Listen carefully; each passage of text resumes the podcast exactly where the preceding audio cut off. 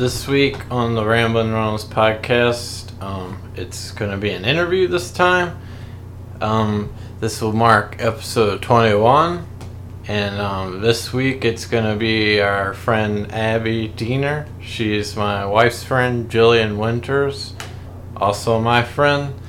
And uh, we're going to just, we're going to talk about recent stuff up in St. Louis, like what's going on up there recently. And we're going to talk about some history about where she's from and things that you know that she knows of and it should be pretty interesting. So um tune in. I hope you guys enjoy this week's episode. Okay, so hello Abby. Uh welcome. Hi, Jesse. Thanks for coming on this week's episode of the Ramblin' Reynolds podcast. Absolutely. Thanks for inviting me. Oh, no problem. Um, uh, Jill's here as well. Hello. Hi, Jill. Yeah. Uh, so uh, I guess uh, the first thing I'll ask is um, so were you excited when uh, so because I said this last week, uh, I didn't get a chance to say it when the the Blues won, you know, the Stanley Cup chip. Oh, absolutely. It was it was thrilling to be in St. Louis at the time. Oh yeah. So uh, are you a longtime fan? So, yes, I'm not a huge sports fan in general. However, I enjoy hockey, and um, the Blues are just yeah. I've I've always enjoyed going to Blues What? games and and rallying around them. So it was pretty cool. Yes, Abby was especially very excited at having to spend the entire day at the Blues parade and rally, weren't you? Yeah. yeah. Well, it was it was really cool. I I wanted to go um, because it's hopefully not a once in a lifetime thing, but it's not something that happens every day. And um, yeah, I, I mean crowds I don't always do um, very well, and there was a lot of standing and um, you know trying to stand on your tiptoes and see things, but. Um, it was definitely worth going, and I, I was happy to be part of history. yeah, it would have been fun to be there. Yeah. Yeah. Yeah, that's cool. I wish I could have gone. It was cool seeing your pics and uh, you know, our my brother-in-law Jill's brother, uh, his pics as well on Facebook. Yeah, so the many news. people were there. Yeah, the news feed was just blowing up with it. Yeah. You, you- like you could see the players and everything. Well, yes, you could. I, I was a little bit disappointed with the way that they did the parade because um, they had a lot of people in cars, like um, convertibles, and they had some of the players were just walking. And if you weren't right up close to the road, you really couldn't see. Um, I was Oh. kind of expecting there to be, you know, floats or like buses that they would be on. And um, some people were, but it was just kind of hit or miss. And we didn't get there early enough to be able to see you know the way that i like i i kind of thought the parade was lacking but i talked to my brother who had a really close spot to the road and he was like no it was great. It was a really awesome parade. So it just depended on where you were standing i guess. Yeah. If I had played super hard all season and won the Stanley Cup, and then I was told I'd had to walk in a parade, I would be so mad. I would quit then and there. that's No, a I really good point take millions, but Yeah. however however the ones who were walking i heard were doing a lot of interacting with fans so that's cool yeah, that is Oh, fun. cool. Yeah. Did you see Jordan Binnington, the goalie? i don't know who i saw I, okay. I They don't how have could you miss that nose? Oh, that's fair. Yeah. Yeah, I don't, I don't, I don't remember anybody yelling about Binnington. But we didn't stay for the entire parade because it was kind of spaced out. Um, because there were people doing interviews and interacting with the crowd and taking pictures. So there were, there were like five or ten minute periods where nothing came by actually, which was kind of different. Um, so the group I was with, we actually just left and walked down to the arch grounds and waited there so that we could see everybody come up on stage and and see the Stanley Cup and everything. Oh, that's pretty cool. Yeah, To awesome. to see the cup, because I mean Yeah. that's one that's definitely once in a lifetime for sure. Absolutely, we were we were not going to miss that. So Yeah. So that's that's that's awesome. So outside of that, in St. Louis news this year was what what it flooded up there pretty heavily along the Mississippi River, and this is the which highest, like fourth or third? I thought it was the second. It's the be second. Okay. I thought it was it, it was just it was about three feet below the 93 crest. oh I wow. I thought that 93 was the highest, unless there was one a long time before that. But um, it was it was up there anyway. And the, the crest is uh like down here. I think it was at like forty something. Because I mean that's just how the river goes down here. And so it was like thirty something up there, which I mean means a great deal more up there than it does down here. Yes. Yeah, it was um it was the most flooded I've ever seen the area and it usually floods every year and I was around for the 93 flood but I was only 6 and I was kind of kept away from that because of course floodwater is dangerous and all of that. So I don't I do remember the flooding happening and how we had lost water um at, at that time and we were having to boil water and um, anheuser-busch was putting out cans of water um, and this time around they that wasn't an issue at all. They have moved the water treatment facility and all of that. So you know that was good. But i i, I didn't remember actually seeing the floodwaters in 93 but walking downtown just a couple weeks ago, it was incredible how high the water was. Um, it's just wow. You know, you don't you could look out at the river road and not even know that there was a road there. You know, um, the the guardrails were completely covered with water and signs and things like that, and you just had no idea anything even existed there. That which is I think kind of cool because that's how it used to be, you know, before they put in the railroad tracks and all that stuff is Yeah. at least when Chautauqua first started that you still had to pull up by steamboat or whatever. So um Yes. it's kind of cool that like over a hundred years later we get the same vision of what it naturally was. I mean That's it ex- sucks that it negatively affects people. Right. But yeah, that's But- exactly what I thought. I mean, if you're going to find a silver lining in the flooding, I hiked up the Centennial Trail at Chautauqua a couple of times um, when the flood was really high, highest stage, and um, you could go out on the the bluff there and look out, and there there was no river traffic because it was too high to let barges through, or it wasn't safe for boats to be on.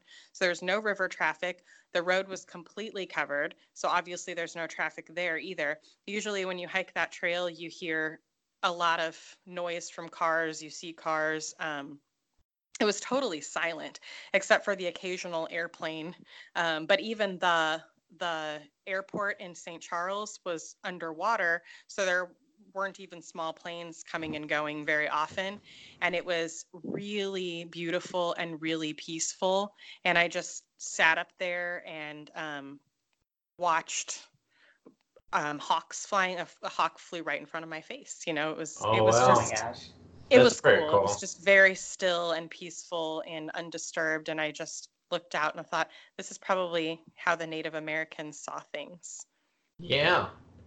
Did you see any like hawks go and get fish or anything like that? That would be pretty cool. No, that would be cool. Or uh, like an eagle, maybe. It's not eagle season. Oh, I guess not. Yeah, occasionally they hang around if they have babies, but it's pretty late at this point. I didn't see any. Yeah. Um. Yeah. So so Abby is from uh, Alton, Illinois, which is um, just east of St. Louis in Illinois. So which makes it's a suburb of St. Louis, making up the Metro East. And um, it, it's a it's a pretty neat little town, in my opinion. It's Me uh, too. yeah. Uh, and uh, I don't know if anyone's. Uh, I'll first start off by this. I think it was on Ripley's Believe It or Not a long time ago. they had the world's tallest man, like a segment on there. I'm gonna mess up his name, but it's is it uh it's Robert Waldo Wadlow. and that's his last name? Mm-hmm. Okay, I was thinking that was his middle name. No, his middle name is Pershing. Oh, I like that name. Oh Robert Pershing Wadlow. Okay, and he was what, eight foot one or something like that? Eight feet eleven inches and still Oh, growing at the time. Goodness. Yeah, he just kept kept growing, which is why he died. Well, he he had an overactive pituitary gland, um, but he was I think he was 21 when he died, or almost 21. Yeah, I Um, what happened was he had to have obviously special shoes made, and um, i- he had rubbed a, a blister or a sore um, from his shoe, and that got infected with staph, and that's what killed him. Oh, I thought it was like his heart gave out because he. Or no, that's the other big guy, the guy we watched that documentary on. That was uh she's thinking of Andre the Giant. Yeah. Oh yeah, Yeah. With people with giantism, their heart just gives out, I guess. Yeah. yeah. Ew. Yeah, Staph and- and- infection. And also, if anyone ever goes to Alton, Illinois, they have a, a statue of him, and they made like a replica size statue of him and his the size of his chair, and it was it's huge. I think Yeah. I came up like exactly to his crotch. yeah. yeah. Yeah. It's uh, it's incredible and yeah, I guess how revered is he there? I mean, I guess I mean besides the statue and all that, is there any other things I'm missing out or Um, well, we have a little museum, um, and there are some some things I guess that he owned there. Um, I can't really think of anything else. There's um, they have I think a celebration. I don't know if it's for his birthday or just to remember him somehow at the old bakery brewery. I think they have like a a Wadlow celebration or something at a certain time of year. Um, but it's it's kind of a big deal in Alton. Um, most people grow up hearing the name and um, you know knowing he was from Alton and visiting the statue. yeah. Yeah, if you meet someone from Alton, that's like the first thing they'll tell you Oh about yeah. Alton. Yeah. I was looking on Wikipedia. There's a lot of famous people from Alton, surprisingly. There are. Considering it's it's not that big of a town It's a Yeah, city, we- right? It's or yeah, city. Yeah, we've we have some interesting history. Um, Miles Davis was Right. born in Alton. I Um, saw that. There's mhm. some like sports players. Ezekiel Elliott is from Alton. Yes. read- I didn't know that. Wasn't Yeah. one of the oh my gosh, what's his name? Elijah Lovejoy or something? Elijah Lovejoy um, was not from Alton, but we he's he's a big deal too. Um, he was an abolitionist, and he was a a white abolitionist who had a newspaper um, in in Missouri, and he was printing, you know, abolitionist type things in his newspaper. Missouri was a slave state. Illinois was a free state. Um, he was getting death threats in Missouri. I think he was in St. Charles. And so he decided to move his family to Alton. And um, it wasn't any better in Alton. It's not that far away. And even though it was a free state, there were a lot of, um, you know, Southern sympathizers. And also, Alton businesses did a lot of uh, trading with um, Southern businesses. And so, actually, when Lovejoy moved to Alton and started putting out this newspaper that circulated the country, um, the some of the Southern businesses boycotted the Alton businesses, and it it sent Alton into a depression. Oh wow. And um, I had always heard that um, I, I know that Alton was supposed to be the capital of Illinois at one point, and they Wow. even started construction um, for the the Capitol building. Um, but Lovejoy's death, I I heard, was the main reason why Alton didn't ultimately become the capital because they didn't want to be, you know, when they want their capital to be um, associated with a, a city of murderers because it was a, it was a big deal. It was a big deal at the time. Like, you know, everybody Yeah. throughout the country knew what had happened. So, um, yeah, they actually they they murdered. Um, I guess I skipped over that part, but they they murdered him um, after they threw his printing press into the Mississippi River. Um, he had Dang. like three, Probably maybe still like there. yeah, uh, probably two or three of them that had been um, uh, th- people had broken in and you know thrown him into the river, and so um, he had another one delivered, and he and some friends stood guard. And um, when the mob came to to get rid of that one, a fight broke out, and he was shot and killed. Dang.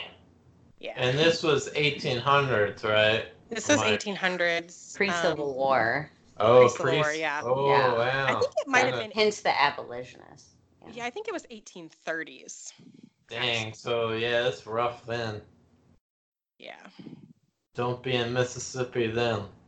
Well, Apparently, don't be in You Alton either. Yeah, know. you you weren't gonna be uh, you weren't gonna be in Mississippi and not be enslaved then. So yeah, that's true. it's fine. Or, or 1930. Yeah, well, that's a whole different story. but anyway. Jesse, Jesse's racism hour. no, I'm just talk saying on that. racism. I'm just saying that Mississippi abolished slavery, but they just low key didn't listen to that, you know. Well, But anyways, that's a whole nother story. um, also, um, when me and Abby were talking about doing this interview, she mentioned some besides that history topic. She mis- mentioned some other historical topics. I read this as well. Um, I forget the name of the guy, but um, the guy who assassinated Martin Luther King is actually from Alton. Wait, the guy who they said Oh. assassinated him, right? He he was convicted of. convicted. Or, I believe he was. Or he, I don't know if he took a plea deal or what it was, but he's he's the one that, um, if you look up who killed Martin Luther King, it's James Earl Ray, who was from Alton. Yeah. That's what the CIA wants you to believe. Oh, Yeah. yeah. Yeah. Jesse's conspiracy hour. Conspiracy Well- theories aside. Yeah. Well, uh, me and Jill went to that, uh, the Lorraine, was it the hotel? or mo- Motel. motel in Memphis. Yeah, and you could see the window where the Yes. shooter, where they say the shooter ca- was. Yes, Yeah. in the boarding house across the street there. So what's the deal with what was his name? James Earl Ray. James Earl Ray. Yeah, Why did he he- want to kill MLK? I think he was just Just a racist. plain old racist. Okay. I think so. you know Um, how sometimes people have like cri- you know like really out outlandish reasons you know for wanting to do things like that someone wanted to assassinate a president so a movie star would love them or something you know i didn't know if it was like Right. that. No, I don't think so. I think it was just a racism issue. Um, he was born poor um, and into a, to a poor family. He was the oldest of several children, and his his dad had some issues with the law, and they had to end up leaving Alton. I think when he was around seven or something like that, and James Earl Ray, um, because his dad had passed a bad check, and so they moved to Missouri and changed their name and then um, when James grew up, he was in the military for a little while. He was discharged for, um, I think he just like wasn't able to adapt very well to military life or something like that. Um, but he definitely had some run ins with the law. He robbed a Kroger store in St. Louis. And then he was um, in jail in Missouri, I think, and actually escaped um, and kind of went all over different places of the country, went down to Mexico, and then um, and changed his name and came back into the United States and um, committed that crime allegedly. Goodness. Yeah. So sounds had- like a real fun guy Yeah. yeah, kind of a sordid history. Yeah. Goodness. And uh and another topic that I did talk that I was thinking about. Um, well, I guess. Uh, is there any other historical Alton stuff that you could think of, Abby? I mean, Um, or do we want to? Is it on the list about how haunted it is? It's like Is it America's haunted? most like haunted city or something. Is It Alton? is- Uh, Well, I have not personally encountered a ghost in Alton. I Um, thought you had a but it- in your attic. oh man! Oh man! I, I had a I had a pretend ghost in my attic. Yes.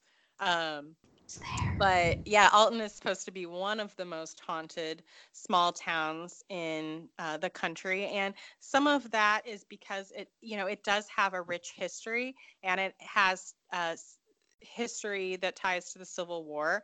There was a Confederate prison in Alton. Um, a lot I of didn't know that. yeah, um, there's still it's there's part of it downtown still.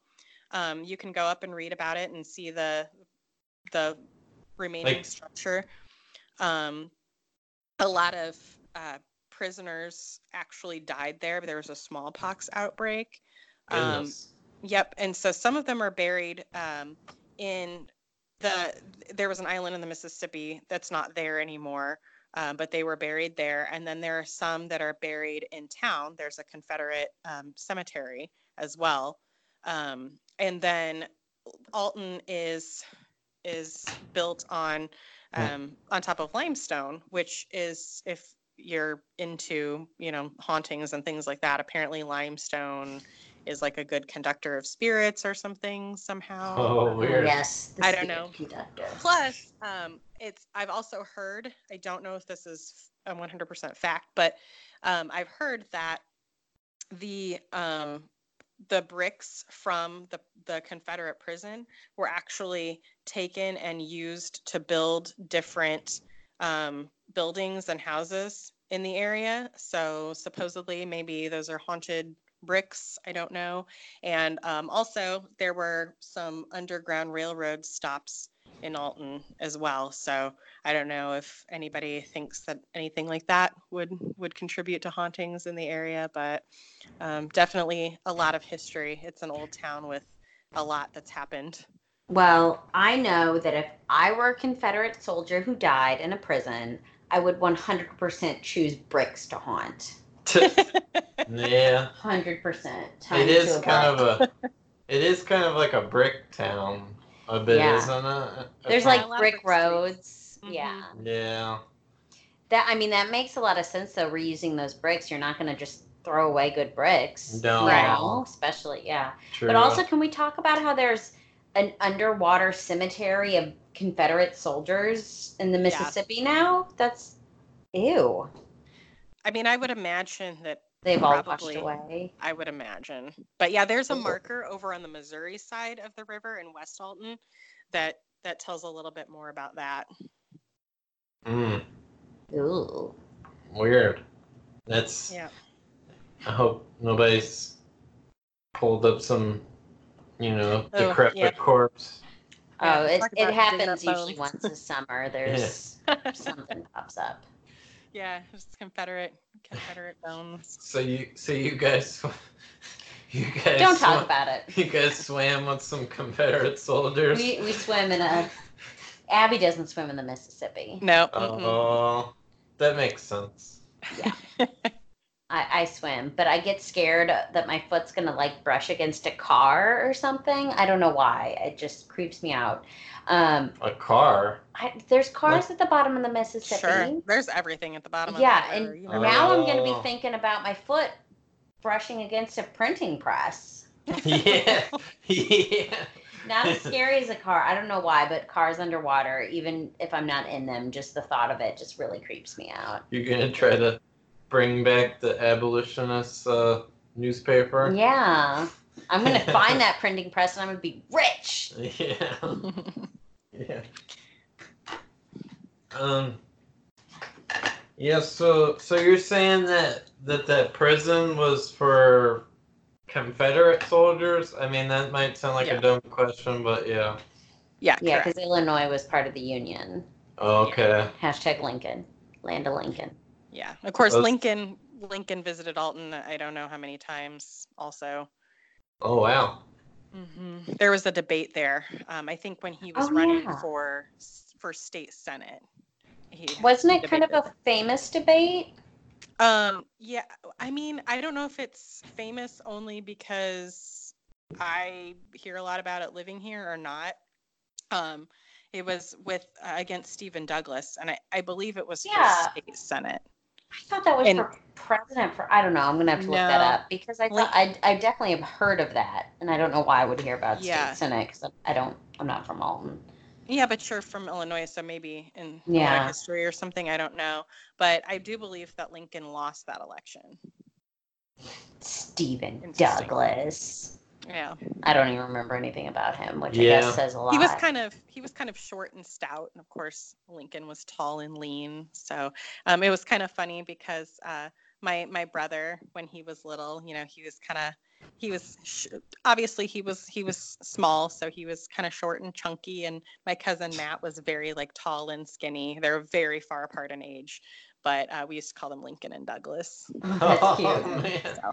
Yeah, Oh. Your brother was never chunky though. no, but when he was like little. he like three, two or three, Oh, or okay, like yeah. that, and Matt's that's- you know quite a bit older, but Yeah, that's cute. yeah.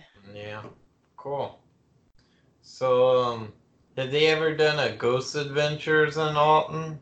You know they have they have done some uh, filming for different shows. I don't know if it was Ghost Adventures, but there have been different shows. Um, I try to watch them when they come on.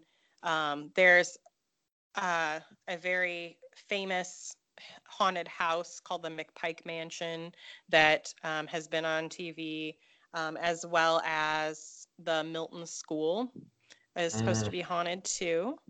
Um, there's a the Mineral Springs Hotel downtown. Um, some some people supposedly died there, um, and apparently we haunted. a tour there together, Abby?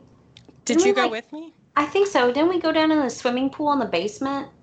I don't remember you being. I, I did that tour with my mom and John Schwan and Jolie. I didn't think that you. I didn't remember remember you being there. I've definitely been in that swimming pool. Okay, But I don't know if it was with. Maybe I did it with Lindsay. Maybe. I think they offered to turn out the lights and leave us in there, and I was like, oh nope. man. I was gonna say, Ran I'm surprised you did it at all. creepy. Yeah, well, I mean, I got peer pressured into a lot of things in high school. oh man. Yeah, but you know which one Ghost Adventures is, Abby? Um, I know I've heard of it, but I can't. It's like the buff white guy.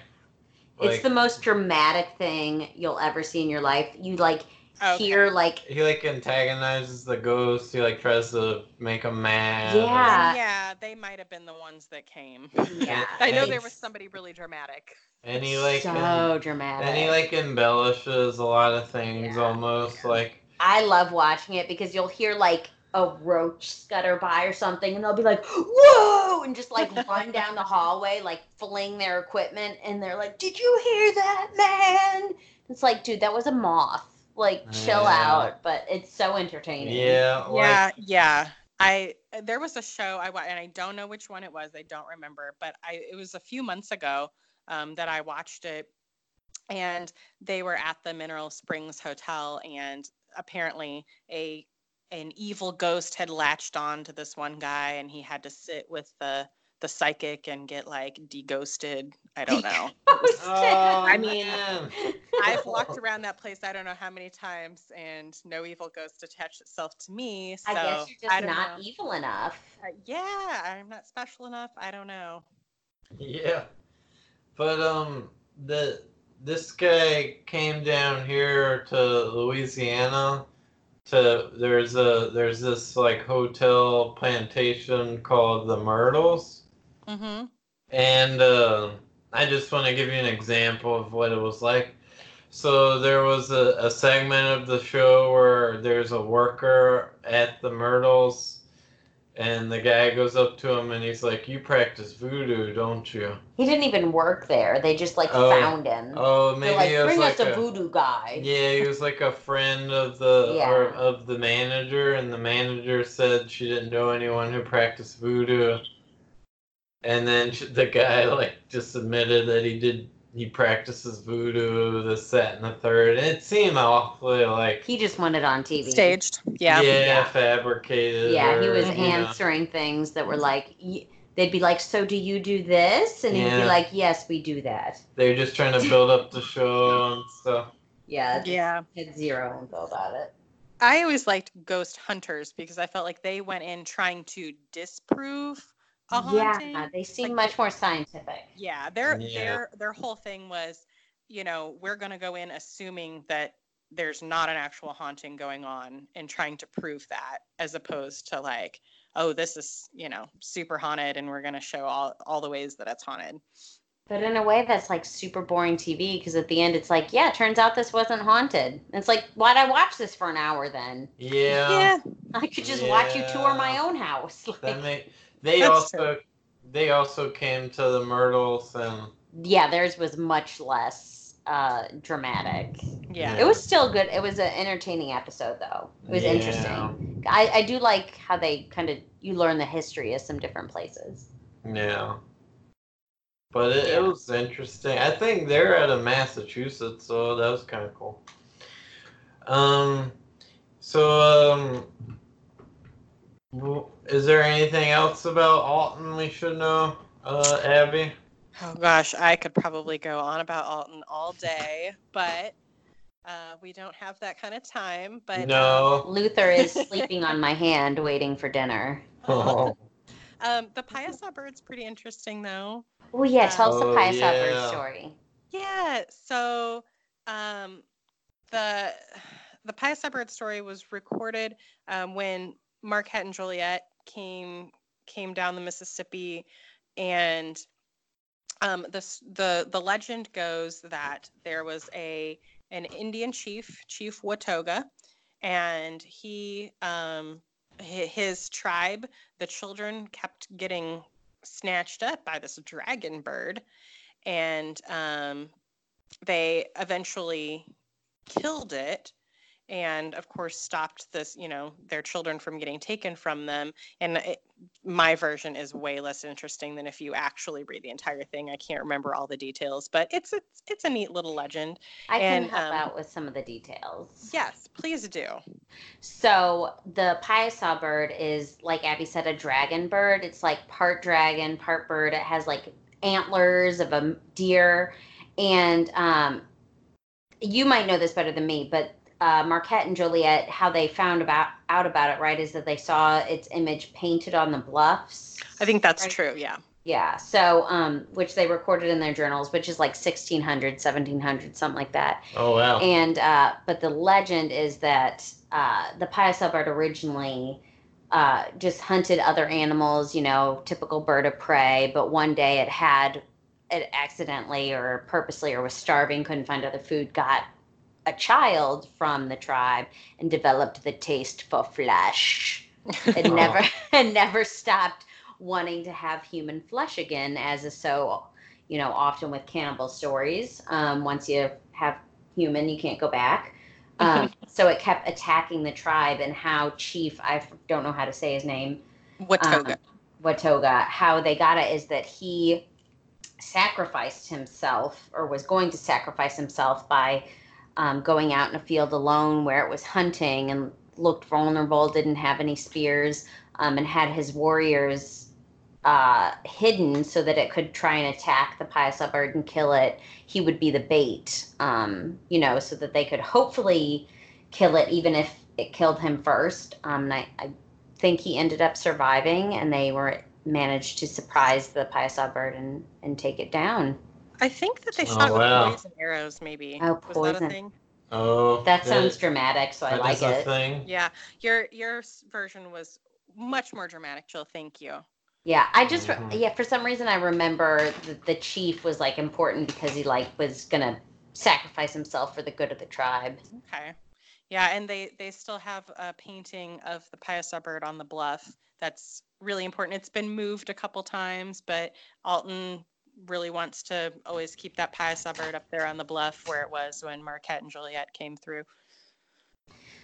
Uh, a fun tidbit about Jill and my ridiculous uh, eyesight, which is horrible. Apparently, he has a scaly tail, the Piasa mm-hmm. bird. It's like golden scales and it's super long. I am apparently the only person who went 25 years to 30 years thinking that that was a rope. that he was just like, that for some reason the artist was just like, yeah, let's just have him perched on a rope. No, it's his tail wrapped around him. It like goes under his feet. So I thought he was like, I don't know, hanging out like on a like pigeons on a telephone wire. it's funny how you how you see things one way and then it's like you just always see it that way. Yeah, I still yeah. refuse to believe it's a tail. It's, yeah. nothing like a tail, but who am I to criticize a mythical beast drawing? Funny. Yeah. And um also audience, Abby is a as a teacher at a Montessori school, which mm-hmm. is pretty neat. I don't know. I'm sure most people aren't familiar with what Montessori means. I have I kind of forgotten, but I've I listened to a podcast about uh, it's a person's name. Yeah, yeah. about uh-huh. the Miss Montessori from Italy and mm-hmm. how she came up with with the uh, Montessori school. I mean, she is probably one of the you know early feminists in my yeah. Opinion. Like she, she, yeah, go ahead. Yeah, she definitely was. She um, was the first female doctor in Italy, Dr. Maria Montessori, and uh huh, and she was a medical doctor. Um, and she was almost denied entry to the medical school, but they eventually let her in. And of course, she had kind of a hard time from her male peers. But um, she graduated and was the first female medical doctor. She was sent into um, an, an Italian slum to um, care for the physical needs of the children there because at the time, this is late 1800s, early 1900s. Um, at the time, kids did not go to school until they were six years old and could go to kindergarten. So there were no preschools, no um, daycares, and the parents had to leave and go to work. So these young kids were just kind of running around by themselves for um, most of the day. And so she was sent in to just kind of check on them physically and see if they you know were sick or needed medical attention in any way and as she was working with these kids she started thinking about how she could um, kind of get them on track with education because she saw the more she worked with them she's she saw how interested they were in learning things. And she did a lot of observations and um, you know concluded that kids could learn at a pretty young age. And she developed her own um, materials for them to work with. And she just noted how concentrated they would be on certain tasks. And um, she involved a lot of practical life activities in her education. So they would learn how to do things that adults did um, instead mm-hmm. of you know an adult pouring a drink from a glass pitcher the young child two or three would learn to do that and if they broke it that's just part of life and learning and you clean it up and you get a new one you do you do it again and kids are taught from a young age to clean up after themselves and dress themselves. And um, you know, kids are really capable of a lot more than than adults really think that they are. And so um, that she she went on to develop schools throughout Italy and then eventually throughout Europe and then in the United States, um, kind of based on on that ideology. And um, it's kind of interesting because what schools do today, Montessori did um, earlier. She was big on having um, everything child sized, child sized tables, child sized chairs. Um, those kinds of things, I guess, weren't really made at that time. Um, it was just kind of adult sized everything. And she, of, course, developed a lot of her own manipulatives and really encouraged kids to get out of get out of their seat and you know if they wanted to go work on the carpet they could go work on the carpet or if they felt like moving to this table they could do that. So it was very flexible seating. It was very hands on and you hear a lot about that in education today um, wanting it to be more hands on, um, teachers trying to do flexible seating and things like that. And that's just something that, you know, over 100 years ago was being done in Montessori schools when a lot of students were sitting and memorizing you know it was it was rote and you had to be quiet and sit still and all of that so um, she was really a pioneer in the field and um, it's it's neat to work at a montessori school because um, you really eh, the the kids are uh, they they learn to be self-disciplined. There are certain things that they are expected to accomplish throughout the day but they choose the order in which they do them. And you know to some degree they can go work with materials on the carpet if they'd like or um, you know kind of just make some of those decisions. And then we of course, incorporate the practical life skills too. Everybody has a job in the classroom. We have animals in the classroom specifically so that they can be cared for by the students and they learn how to do all of that um, at an early wow. age.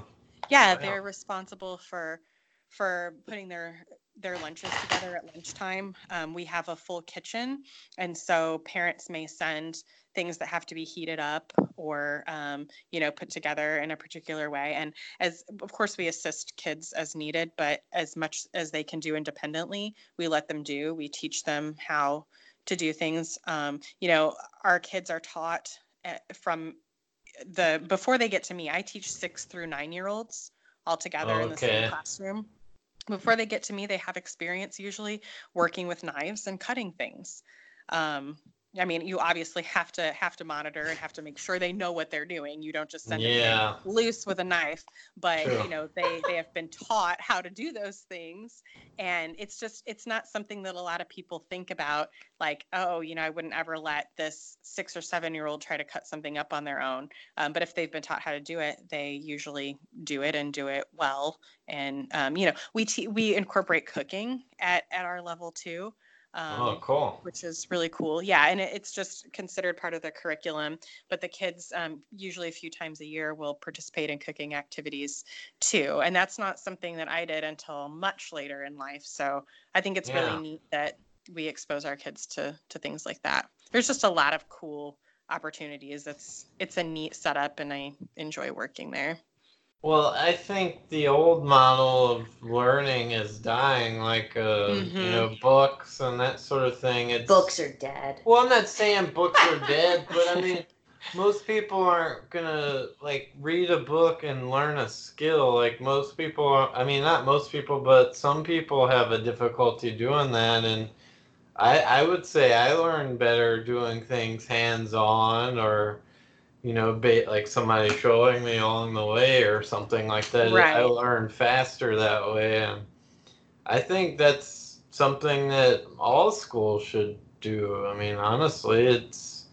I think you would have more like involvement with the students. I mean, I think kids are going to respond pos- more positive. I think that's going to keep down. Uh, you know, like dropout rates and that sort of thing. If if it was like this kind of model rather than the current model, like kids lose interest.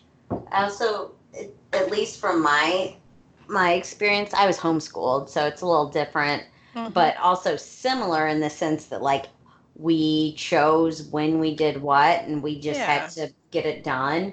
Um, I feel like it would cut down on discipline issues because I would have gotten in so much trouble having to sit at a desk all day and do things right. in the order people told me to do whereas me getting to do my own thing and finishing mm-hmm. as fast as I want or you know take a break when I want right I yeah. you know it's not it's, it's not something that needs to be disciplined Right. And there are, you know, kids, especially at those younger ages, that just have a lot of energy and they need to get up and move around, and they're able to do that.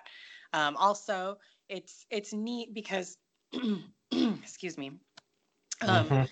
in um, you know traditional education and uh, let it be said that i have nothing against public schools and traditional education because that's mostly what i did i felt like it served me well um, but just another way of looking at things um, you know in in traditional education now they're trying to differentiate curriculum and um, gear it towards individual students and make it more individualized um, whereas montessori has been doing that from the very beginning Mhm. and it's it's neat because i have like i said three or sorry six through nine year olds and they're all together in the classroom the younger ones learn from the older ones the older ones help the younger ones and they're all doing different things. Even if they're in the same grade they're not all working on the same things. They work on what they need to work on for their pace.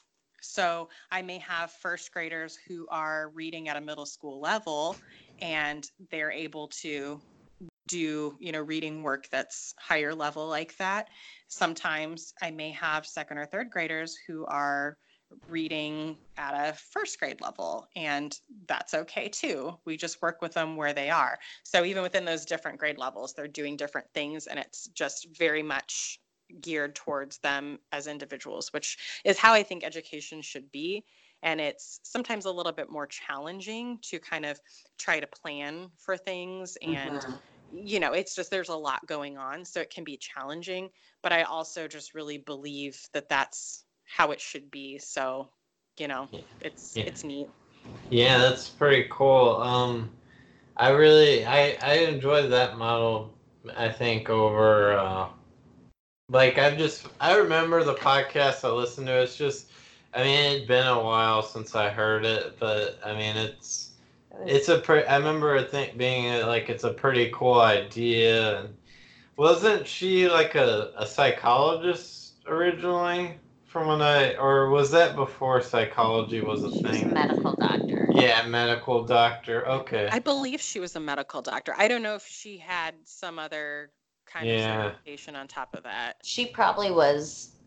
I would imagine that she would be one of the influencers of child psychology. I don't know if it was Yeah. around Mhm. then, but it's yeah, I'm sure. Well- a lot of her theories. Yes, yeah, because she talks about the different ages and the different mindsets that children have at those ages and um, the absorbent mind when they're very young and they're just kind of absorbing things in their environment, and then the reasoning mind when they kind of get to be the age that I teach um, and they're really concerned about justice and um, they may even start lying um, they may try you know they're kind of trying things out they're seeing what their peers do and they try those things out.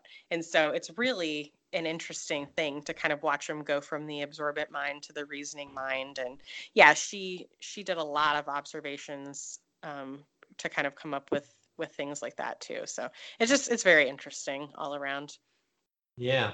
Well, Abby, um, uh, you gave us uh, 48 minutes, and uh, I think this is a, a good stopping point, Abby. And um, thanks for coming on uh, this week's episode. And um, you're I hope you I hope you had a good ch- a good time doing I this. did.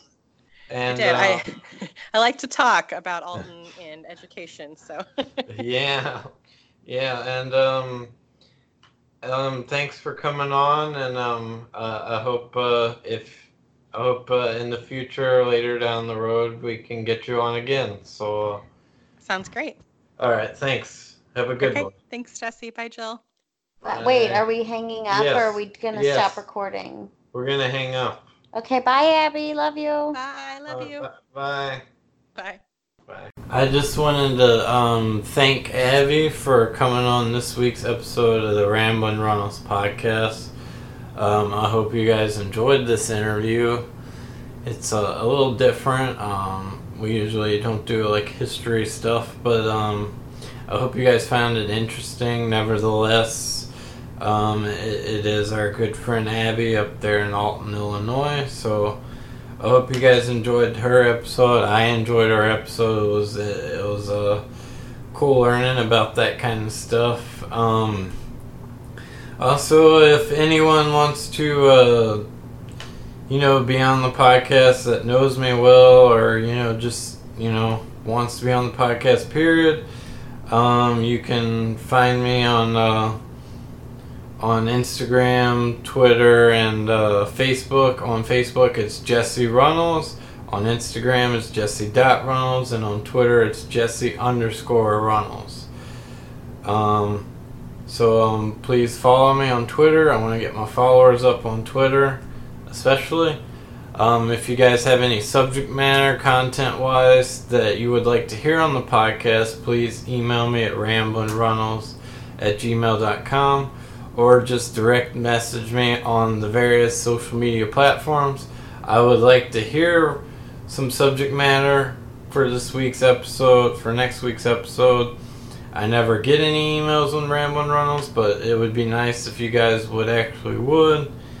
Um, also, please um, like and subscribe to the podcast on Google Play, um, Apple Podcasts, iTunes, aka iTunes, um, Spotify.